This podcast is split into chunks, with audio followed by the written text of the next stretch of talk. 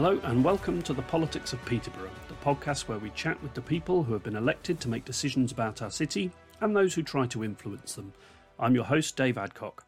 This month's conversation is a two parter, with the second half being released next week, so make sure you subscribe to get it as soon as it's out.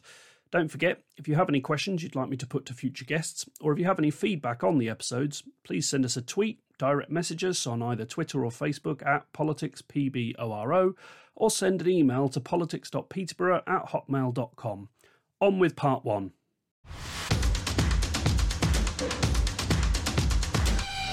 Our guest for this episode is an award winning journalist who spent 27 years working in TV and radio, from Hereward Radio in the 90s, Radio 5 and BBC TV in the noughties, to BBC Radio Cambridgeshire breakfast presenter. He now runs his own company, PS Media, focusing on media communications, marketing, PR, and video production described by former Peterborough MP Stewart Jackson as the consummate broadcasting and media professional with a unique skill and a flair born of experience. Is that what he said? Knowledge of the industry. Paul Stainton, welcome to the Politics of Peterborough. Thank you very much. I'm not sure Stewart would say that right now. I took that off your LinkedIn page, so I'm hoping yeah. he said it. He's, he's been very gracious in the past. I mean, to, to be fair, we absolutely slaughtered him over his expenses on the radio, and at the time he wasn't quite so generous but he was generous when I left um, Radio Cambridgeshire. Maybe he wouldn't be quite so generous now because I, I tend to pick up on the things that his um, his cabal get into. So you went to school in East Yorkshire. How did you end up on the airways in Peterborough? It's very important you said East Yorkshire because a lot of people would call it Humberside. Um, those signs were always scrubbed out by people. I don't know who they were, but it wasn't me.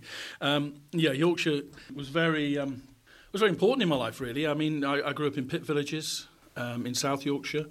I was born in Goole.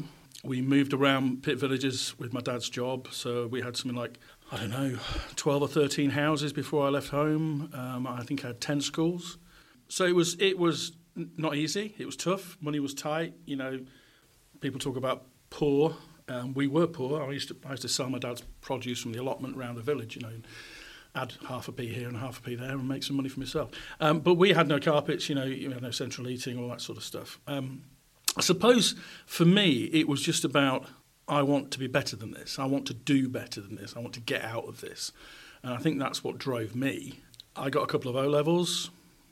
Uh, somehow, uh, which, considering I was a class joker and spent half my school career stood in the corridor, uh, somehow I got a couple of O levels and got myself a job at British Aerospace, which I absolutely hated. I stuck it for two years, and then so I, I got into mobile DJing. I got into um, hospital radio, and from there um, I started nightclub DJing across the country. After well, compared to summer show in Bridlington, then I went um, DJing across the country, acid house raves, uh, nightclubs in the north, um, Leeds, Nottingham and then ended up moving to Peterborough in 1989 when somebody offered me a, a truckload of money to come and DJ at Shanghai Sam's. And that's how I got here. I started doing a bit of radio again and loved it. And I, for a year, rang up every day at Hereward FM to a guy called Adrian Crooks, who used to be program manager, and Andy Gillis, who ran it. And for a year, I rang them and said, I, I could do a bit of radio. I think I might be all right. And they just thought, nightclub DJ. No, no, no, no. But eventually, I got a dance gig on a Friday night and I was doing that for about three months on the radio. And I, I'm a great one for preparation, uh, as my former work colleagues would tell you. I get very boring about preparation. Um, and I was in very early to do the dance show, and Kev Lawrence was doing drive time on Hereward at the time, didn't turn up for his shift. He got a job on the south coast, didn't tell them, just didn't turn up. And they said, You could do it. And I was never off the radio then for seven or eight years until I worked in TV. So from there, went to be sports editor at Radio Cambridgeshire. Um, four years doing that. Was in enough interviews with Barry Fry to let me know that I needed to leave. Got a job as a, a producer at BBC Five Live in London. Did that for about three years, and then they set up a TV arm of Five Live, if you like, for BBC Sport to do the news, and became a correspondent there. So I believe I'm the only nightclub DJ ever to appear as a TV sports correspondent on the six o'clock news. So what was it that brought you back to Peterborough after heading off to the big lights in London? My daughter. Um, we didn't think we could have children, so I was in my 30s living this amazing life, travelling all over the world, never at home really. Um, my wife had a big job as well, And then one day my wife said, I'm late. And I said, For what? Uh, honestly, I just literally said, For what? And she No, I'm late. What? So I had a choice to make. I, I could continue to do what I did, which was um, pack my bags on a Sunday because we covered Champions League games. So I'd be away Monday, Tuesday, Wednesday somewhere. Sounds brilliant. It's not. I'd come back Thursday. Friday I'd be at a Premier League press conference. Saturday I'd be absolutely knackered. Sunday I'd be packing my bags and doing it again. So I had a decision to make. I, and at the time they were looking to sort of uh, lose a couple of people off the team, and I just put my hand up and said, "I'll take the hit." And they went, "No, no, no, no. We know who's leaving. It's not you," which is nice. But I wanted to do it to see my daughter grow up, and I've got a fantastic relationship with my daughter. She's like my best friend, and I never regret a single day. In fact, I, I went away before Christmas to do something for the Ministry of Defence, some training, and it's the first time I think I've been away for more than two nights, and it absolutely broke my heart. And she was crying her eyes out, and I thought I, I, I definitely made the right decision.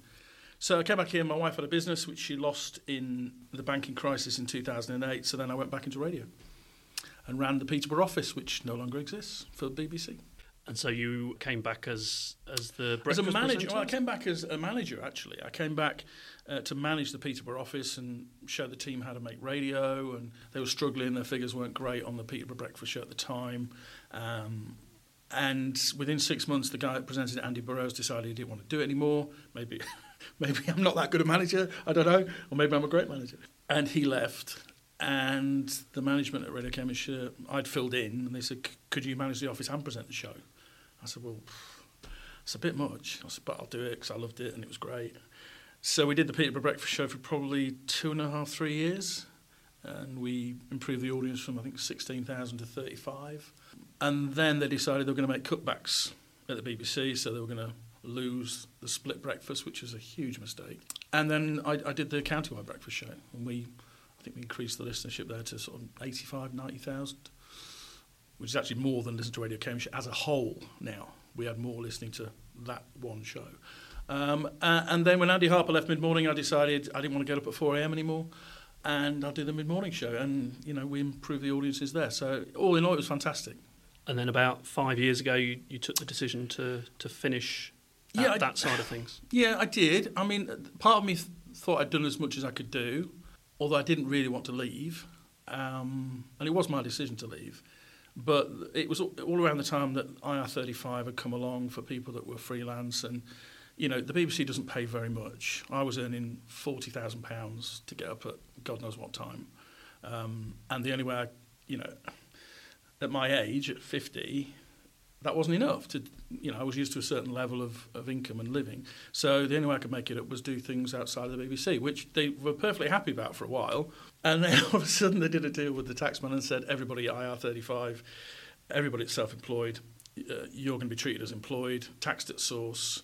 So my net income from the BBC would have been about £30,000 uh, which was less than my producer was on. yeah, I got 20 years of knowledge and experience, and I was superior. Um, so there was that, and also the management. I, I put a complaint in. I won't mention names, but I put a complaint in for against one of the managers for bullying and harassment of not just me, of many other people there. So the, the at the time, I, I think I was glad to get out really um, because I wasn't particularly well supported by the BBC. That's all I can say. It sort of soured my relationship, really. I have a lot to be thankful to the BBC for. Without the BBC, I wouldn't have had the life and career I've had. But they treated me pretty poorly, to be fair. And I wouldn't have treated them like that. And I still don't. I still think of myself as part of it. But I'm not. Do you miss it now? Yeah, every day. I miss that.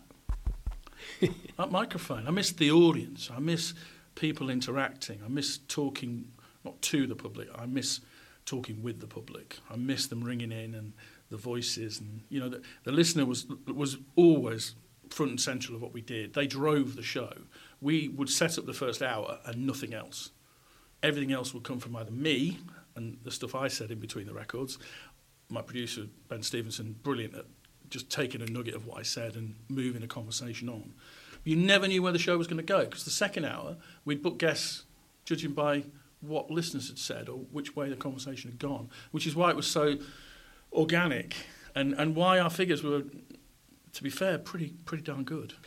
Now, working for the BBC, you'll have spent a long time keeping your political views to yourself. Mm-hmm. Uh, was that a challenge?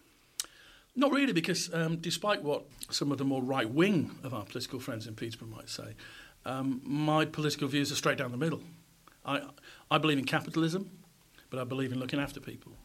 I don't believe in capitalism at all costs. I suppose I'm, I'm a Tony Blair conservative, you know. I'm probably a Keir Starmer conservative, if you know what I mean. I, I'm in the middle, but I'm not liberal, because some of their policies, sorry, Nick Sandford, are a little daft. Uh, but I appreciate a lot of their policies. I appreciate a lot of the Green policies. I appreciate most of the Conservative policies and most of Labour's policies. I'm somewhere in the middle. You know, I, I'm not at the sides. You know, and since I left the BBC, I, I felt I needed to speak up for people and you know hold power to account because we, we've got less and less journalism in Peterborough. So, you know, my voice is is, is heard by quite a lot of people, um, and I get accused of, of being some sort of lefty. Well, if you speak to people on the left, they'll just laugh you out of town. You know, they, they know the hard time I gave Lisa Forbes, Fiona Onasanya, and all the Labour councillors in Peterborough. I haven't shifted my politics. Some people may have shifted theirs, way to the right, to follow their mates, Liz and Boris. You know, but not me. I'm I'm down the middle. Have you ever affiliated with a specific party at any point? Never been a member of a political party. No. And I wouldn't, because then I'd lose my voice. You know, no, no end of people have asked me to stand. I'm not kidding. Even last week, I got a phone call saying, "Are you going to stand in the local elections?" I said no because once I do, my voice and, and I think because the BBC has, has sort of left Peterborough and it still covers Peterborough stories in Peterborough, but it, it's how can I describe it? They wash the window, but they don't do the inside of the house. You know, it's just window shopping some of the stories they cover in Peterborough. It's not they don't understand the history of it, the integrity of it, the the depth of it, and and this you know I have a lot of sympathy for the reporters on the Peterborough Telegraph because there aren't many of them. You know, there's less and less and less, but they don't do journalism like they used to. There's no in-depth investigations. So I, feel like sometimes for the people without a voice, I am the voice, and that might sound big-headed. It might sound ridiculous but I just try and hold a light to ridiculousness and hold power to account where I can. And at my own cost, no doubt, because I'm sure I've lost work and contracts because of it, particularly at local councils.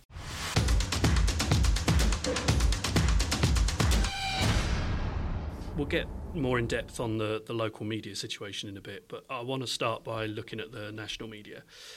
There's a growing movement to, quote, defund the BBC, hmm. move it to a subscription model, make money from adverts, etc. Can the BBC in its current guise survive? Not in its current guise, but it's incredibly important. Whatever these people say about the BBC, and notwithstanding everything I've said, the BBC is the most important thing when it comes to the media in this country.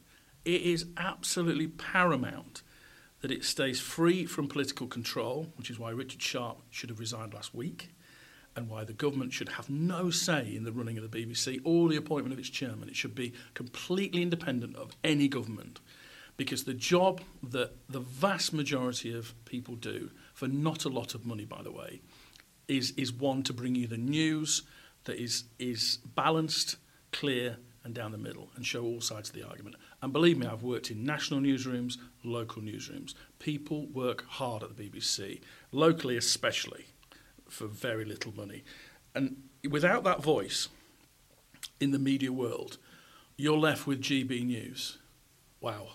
I mean, is is it a joke? I don't know. Is is it is it is somebody having a laugh? Are people taking it seriously? It is just appalling appalling. And then you'll end up with a situation they've got in America where nobody trusts anything. And you end up with polarization on both sides of the argument, nobody talking to each other. I mean, I have a guy on my Facebook page I've known for years. He was a listener to the radio shows that I did. He's a true blue, right wing conservative. And we argue all the time. And that's fine. That's fine. It's when you get to the point where you don't argue and you just start attacking each other. Um, so, yes, the BBC is very, very important. Can it survive in its present form? Probably not. It probably has to slim down. Slimming local radio is not the way to do it. That's a disastrous move, I think, because local radio is your front door. It's where your stories start, it's where your journalists get taught. And the next generation of journalists, you don't want them just coming from university, you want them to be people like me who've had real life experiences. Um, very few people I work with, to be fair, had that. They were all from university, and I think it's really important they get more local people that have got working class experiences and working class backgrounds. And I don't know how you fund it. That's the other thing. You know, there will have to be some sort of funding. Whether a license fee is the right way to go, I don't see how that's sustainable going forward. I don't. But you get a lot for your money. I don't care what you say, you get a lot for your money when you work out what it costs you for Netflix and Amazon. And I know it's a choice, but you still get a heck of a lot for your money. In our last episode, Councillor Sandford stated that the media, and particularly the BBC, are impartial between the Conservatives and Labour, but they don't give the Lib Dems the same opportunities. Do you think that's a fair assessment? Win some more seats. That's all I would say to Nick. You get you get the coverage that your your your seats deserve. You know, if, if you if you win so many seats in Peterborough, you, you can have so much coverage in the local elections. So, you know, the fault is not with the BBC, it's with the Liberal Democrats, Nick. Bless him. He was out today in his nice cap. Did you see a picture of that? Nice, lovely cap. Well done, Nick. Does the media have, or does it have to take any blame for the current political situation in this country? No. No, I don't think so. I think there are certain factions that would like that to be true. But at the end of the day, the media can only report what has actually happened, unless you're GB News, of course. But essentially, I think the BBC, in the, in the main, have got the reporting right. You know, it, it's the politicians who are ridiculous and have been ridiculous. They're the ones that have made themselves look stupid, can't answer questions, promised us an oven-ready Brexit when, you know, the oven hadn't even been fitted. You know, mind switched on. You know, I mean, it's just ridiculous. Now, today as we record, Rishi's begging with the ERG to let him do a deal on Northern Ireland. Otherwise, we'll have another Prime Minister, probably. You know, it's just a cabal of vested interests and ridiculousness and, in, in some instances, dodgy dealing. You know, some of the PPE contracts and the, the links to politicians, the Russian money. You know, is that the fault of the media? The way Boris ran the country and his parties whilst we were all locked down? Fault of the media? Don't think so. Liz Truss almost bankrupting everybody's pension in this country in a week. Is that the media's fault? Kwasi Kwarteng? Hey, eh? put it all on red. You know, what the hell? How can you blame the media? But it's good deflection, isn't it? You know, I teach media training. I know what deflection is, and that is it. Deflect, blame.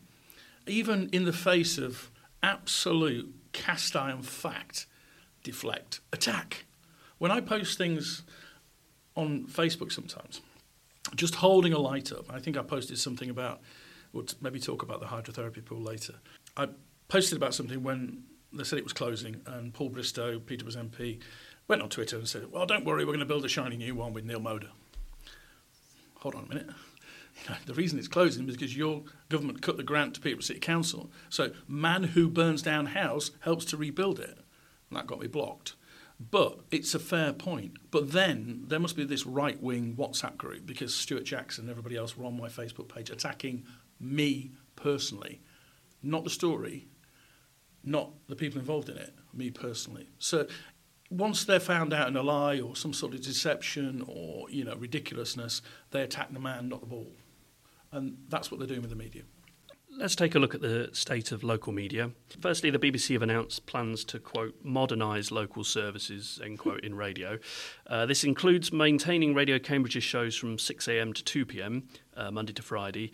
From 2pm to 6pm, it would then be a shared service with Three Counties Radio, Norfolk and Suffolk. And then from 6 till 10pm, that'll also add in Essex and Northants to the mix.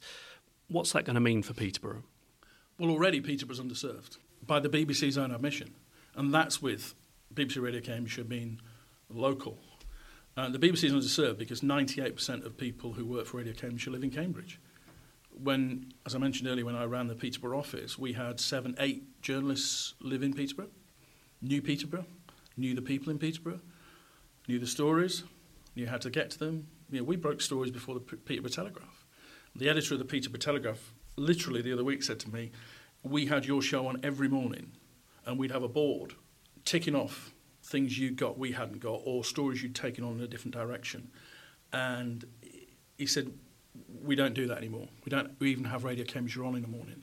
because it, it is so it's so lightweight the coverage of Peterborough, and I, I'm not having a go at my former colleagues here because they've not been helped by awful management in in that place, um, almost W1A management. If I could describe some of the things that went on there, just, I mean, the manager's greatest quote was.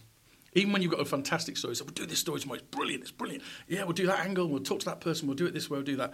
And even though it was the obvious, fantastic story to do, the manager would wander across in a sort of John Cleese funny walk. It's that tall, awkward, gangly gait, uh, and say, I'm just playing devil's advocate. Well, no, no. There's no reason to play devil's advocate. This is obviously the story to do. Yeah, but mm, people in Cambridge, will they care? Well, no, but we'll broaden it out. We'll make the story travel across to Cambridge because, you know, if, if it's a footpath that's been dug up in Peterborough, there must be one that happened in Cambridge at some point. We'll make it travel, you know, across the county. But that doesn't happen anymore. Um, so, not having an office in Peterborough, not having staff apart from a couple that, that live here, you know, really doesn't help the people who are trying to broadcast to the people of Peterborough. And Peterborough is a big city. It's the conurbation. I wrote a column the other week saying because listening figures came out, and 91% of people in Cambridgeshire do not listen to Radio Cambridgeshire, which is astonishing. So I, I said, move it to Peterborough. Concentrate on Peterborough. There's 200,000 people live here. That's where, you, that's where your stories are. Cravat wearing, tweed trousered Cambridge folk don't listen to Radio Cambridgeshire. They listen to Radio 4. So you're wasting your time. The Fens and Peterborough, they'll listen to Radio Cambridgeshire if you get the stories right and if you interact with them. If you know, if you talk about what they're talking about. That was your piece in uh, for cambsnews.co.uk. Yeah. Um, and in that you suggested that quote BBC Radio is more important than ever and should be invested in rather than cut back. End Mm. quote. Are the falling listening figures because of managerial ineptitude or because of changing listening tastes and habits, such as moving to more on demand services such as podcasts? Uh, both. In, in Cambridgeshire, I would say both. There are places around the country where good output and good management are managing to hold the listening figures, but it's not helped because the person in charge of local radio, somebody called Chris Burns, insists on this mad music policy, you know, insists on attracting 25, 35 year olds. When the audience is that, you know, Boom Radio has doubled its size in the last year and a bit. You know, they're aiming at 65 year olds. Well, local radio's audience is 45 to 75. That's what you should focus on. There's a big drive in the BBC to, to get younger viewers, younger listeners, and that is great. Of course, you need them. That's your next generation. But people gravitate to local radio eventually. I mean, I didn't know what Radio Cambridgeshire was before I applied for the job. I was at Hereward FM, Hereward FM, boom, boom, boom, boom, still DJing in nightclubs, you know. And I wanted to get out because they were bringing cue cards in, we've been taken over. Somebody said, There's a job at Radio Cambridgeshire. I said, Where's that? I don't know anything about it. And you don't want to get back to that point, you know, where um, BBC local radio becomes the preserve of you know, just a few people, you know, stuck in the muds. But there are, there's an audience there. We had an audience. Yes, some of them have gone on to do other things in the morning, but we had 140,000 people listening to Radio Cambridgeshire. It's now at 77. That's almost half in five years. They haven't all gone. They're not all watching Lorraine. You know, they're not all online, you know, buying something from Argos. It, it's just not true. It's a fallacy. So get the music right, get the output right, get the stories right, do the news right, entertain, educate, and inform. That's what Lord Reith said. It's always the same, but not if you're aiming at the wrong audience. So is it managed decline by the BBC management so that they can have an excuse to close it? I would have said no five years ago, but I speak to people still at the BBC now who think it's true. I think they're quite happy. Because it won't be local radio. Once you lose that afternoon show, it's regional radio. Then it's what? What's the point? If you regionalise two till six, then you say, well, we only need a breakfast show, really. And then three years down the road, it's a waste of time. Nobody's listening to it. Well, yeah, because of what you've done. It's a top of the pops thing. Put it on against Coronation Street, and there's the, your argument. No, no viewers. Well, of course not. Put it back on Thursday night, still be seven million. We've also, in the last couple of months, seen the western section of Look East closed. Are we going to end up in a, a news black hole? I, well, I think we have been, really, since we lost the Peterborough office, the BBC office in Peterborough. Once that commitment, I mean, we lost it a bit when we lost the Peterborough Breakfast Show, but we still had a Peterborough office, so we still had journalists working out of the city. I mean, when I joined in 94 to be sports editor, there were two radio slash TV journalists working in Peterborough. One was Alison Dawes, one was Anthony Bartram, and they knew everything that was going on in the city. And we've, we've gone from having two radio slash TV journalists to nobody. So you end up with the big stories get reported now and again, particularly Look East. The loss of Look East West from Cambridge, you're not going to get stories every day about Peterborough on Look East because they've, they've got Lowestoft to cover and Norwich and, you know, Stowmarket and oh, you know Milton Keynes and you know by the time you've gone around the county, only the really really big stories or the special reports or you know are going to get mentioned. Your everyday stuff that's important to people in Peterborough will not feature. And it's a fallacy to say it will. And they say, oh, we're going to have these hubs, you know, digital hubs where you have news of Peterborough and blah. Well, they're newspapers, aren't they? So you're treading on newspapers' toes. And they'll be written by people saying Cambridge who don't know Peterborough. So you'll get Oundle Road or the, the, river, the River Nen, as we used to get on the traffic and travel when you had a new guy on. You'll get all that now to Oundle Road, you know. Peterborough's seen turnout in recent local elections down at 30% and it's heading ever lower, some wards as low as 20%. Do you think a lack of a critical media plays a part in that? I think it does. I think when you think back to when we were on the radio, certainly Peterborough Breakfast Show, we would cover each of the wards that would be up for election. So we would have conversations, we would have roundtables. So the, probably a week before, two weeks before the elections in May, I can't remember how many wards are up for grabs this time around. Was it eight, nine, something like that? Uh, there's 20. Oh, it's 20. Yeah. Right. So you, you focus on each ward and you'd, you'd probably pick the ones that would be most hotly contested and you'd get the representatives in. That won't happen because it's too parochial now for Radio Cambridgeshire, um, which is a real shame because what the Peterborough Breakfast Show allowed us to do at the BBC was really drill down and really, you know, give Peterborough the media it deserved. I mean, the there are stories going begging left, right, and centre. There's no investigative journalism happening in Peterborough. You know, if there'd been an investigative journalist in Peterborough at the moment, they would have drilled down on the sale of the market. They would have drilled down on the hydrotherapy pool sale, which didn't happen, which makes no sense. There's so much going on in the city that makes no sense, you know, that deserves further investigation, that doesn't get it. So, yeah, we're in a black hole.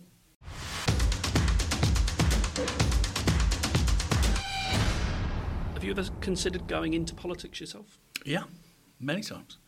Many times. Last week I got a phone call. I have. Would I like to do it? Would I like to make a difference? Do I think I could make a difference? Yes. But if I did, one, my wife would divorce me. Two, I would lose that voice, that independent voice. And I think part of me, when I came off the radio, I, I thought, that's it. I'm never going to do anything again. But then you realise 10,000 people follow you on social media, and they're still contacting you. Could you do? Can you can you say this? Can you highlight that? Have you heard this? And you think, well, I've got a bit of a responsibility. Just because I, I had a, a media outlet, I still sort of have an outlet on social media to represent the people who don't have a voice. So it, it sounds a bit grandiose, and I'm not trying to be grandiose about it because I try not to comment. I try not to go on social media. I try not to write columns but then I just get so consumed that I feel I need to have a voice for the people that don't have one. So, if I went into local politics, I wouldn't be able to have that same voice. Those people then wouldn't be represented in the same way.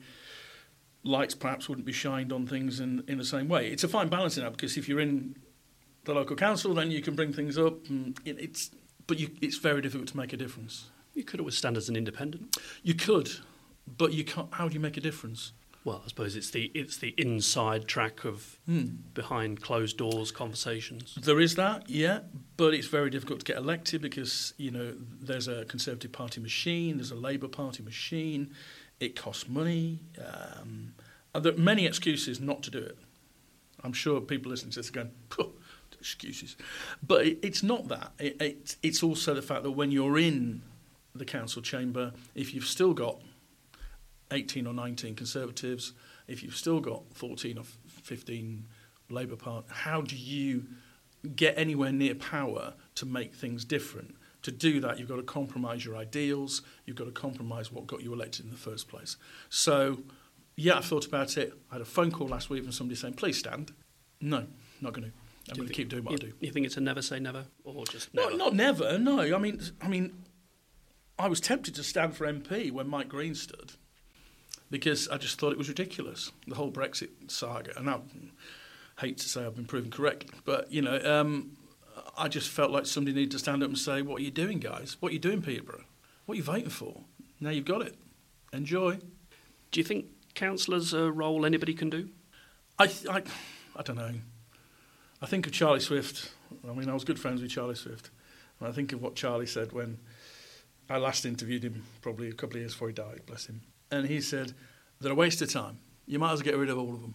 They've got no power. They can't make any difference. They can't do anything. It's only those in charge that can do anything. And that's where I keep coming back to the fact that what Charlie Swift said is, is probably true. And yeah, I mean, it'd be great if, if there was if there was 15 people like me that were passionate and, and knowledgeable about who, the why, the when, the what, and the history of the city, what people needed and what people don't need. I, I, would, I would say, yes, stand, stand, stand. If we could get 15 independents on the council, then you think, well, hold on, we can make a difference. Is it likely to happen, though? I don't know, because people in Peterborough just seem to vote the same way, whatever happens, which is unbelievable. But I think apathy, you know, people in Peterborough are genuinely apathetic. You know, you look at Peterborough United, you know, there's 200,000 people live in this city, five, 6,000 people go and watch. Twas always thus. I've been there. Tuesday nights, Rochdale, back of the stand, John Still, hmm, not great. It's quite easy to sit on the sideline complaining about decisions that are being made and not putting yourself forward for it, though, isn't it? That's that's a criticism, and I'm happy to take it on the chin. You know, and, and people make that criticism, and I can only refer you back to, to what I've said is that decisions are made, and sometimes they're odd, weird, strange, and, and somebody needs to say something. So, whether people want it or not, there may come a day when people say, "Well, you shut up, Paul, and go away." And if that day comes, I will. But I, I get lots of support for what I say. A lot of people don't have the same voice that I have. And you have to be responsible with it. You can't just challenge everything and moan about everything. And I try not to. I try and be positive where I see positivity, but equally where I see power maybe being abused or power being misused, I try and shine a light on it. It's not out of malice. I'm not sat here thinking, oh, I hope Peterborough burns and crashes. I want Peterborough to be fantastic, brilliant, vibrant. You know, we're sat in the university building here the assistant principal I've known for years. You know, he's going to drive this forward because he knows the city. He's got his, the city's best interests at heart. Do I think the people who are in this city have got the city's best interest at heart right now? No. It's about power and ambition for some of them. It's nothing to do with people. So if it was, they wouldn't make the decisions they make. Me, I've got the best interest of the city at heart. I want to see Bridge Street thriving. Don't tell me footfall's gone up though, because you're talking rubbish, Steve Allen. It's just not true. It's, you press release it all you want. You know, I've took the pictures, been down there. People are not stupid, and I know there's this thing at the moment with particularly right-wing politicians that if you keep repeating a false narrative, people will believe it. So when I see stuff like that, when it says footfall's gone up, what? What to a bric-a-brac store, a coffee store, and a veg store? I don't think so. I hope it does. And if you want to talk, I've got some ideas how we can make it better. In fact, probably if you talk to the university people as well, they may have some ideas as well. In fact, there's probably 30 people in the city who, if you actually spoke to them, instead of issuing terrible press releases, they can help you make it better and can make it make it busier and can help improve the city. In the recent public consultation for the council's budget, a recurring theme on the responses was that councillors should be paid less and work harder. Should we be moving away from the current model to one where councillors are full time and pay them accordingly? I'd get rid of them all, to be fair. I'd just bring in chief executives to run it, professional people that can run a city properly. Um, and when it comes to decisions that you know affect people's health, well-being, there should be there should be some representatives from, from around the city. But I think, I don't know, I, I, I'm increasingly just think a bunch of amateurs trying to run a city, you know, for what end? For what gain? You know, are they in it for people? What if you got somebody to run it who was a professional? Just let them get on with it. But who, who then has the uh, ultimate decision on whether they're doing a good job or not? Well, maybe you have a, maybe you have a, I don't know, I've not thought about this.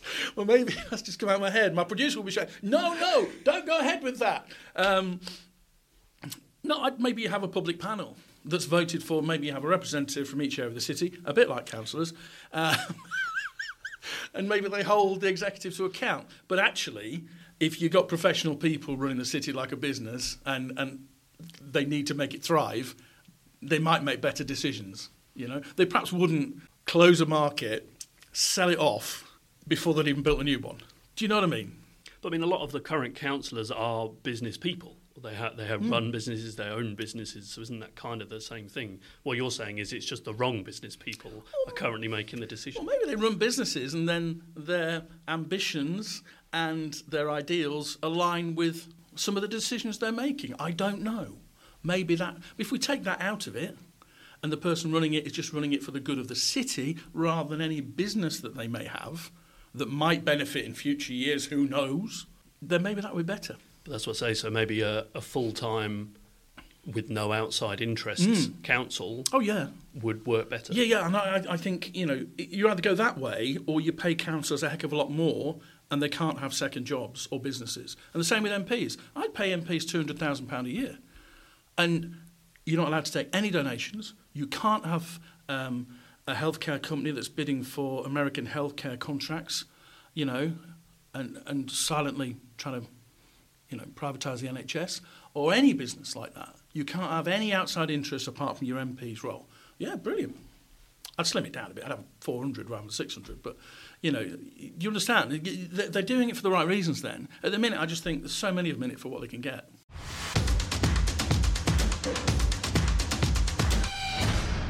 And that's it for this episode. Thanks so much for listening, and thanks to Paul Stainton for joining us. You can follow him on Twitter at Paul Stainton. Make sure you subscribe on Apple Podcasts, Amazon Music, Spotify, Stitcher, or wherever you get your podcasts so that you get each episode as soon as it's released. You can find us on Twitter and Facebook at PoliticsPBORO. Please let us know what you thought of the episode. Also, big thank you to the university and in particular Vice Principal Jamie Jones this month for letting us record the episode on campus. If you have any suggestions as to who you'd like to hear on the show, or any questions you'd like us to put to our guests, you can email us at politics.peterborough at hotmail.com.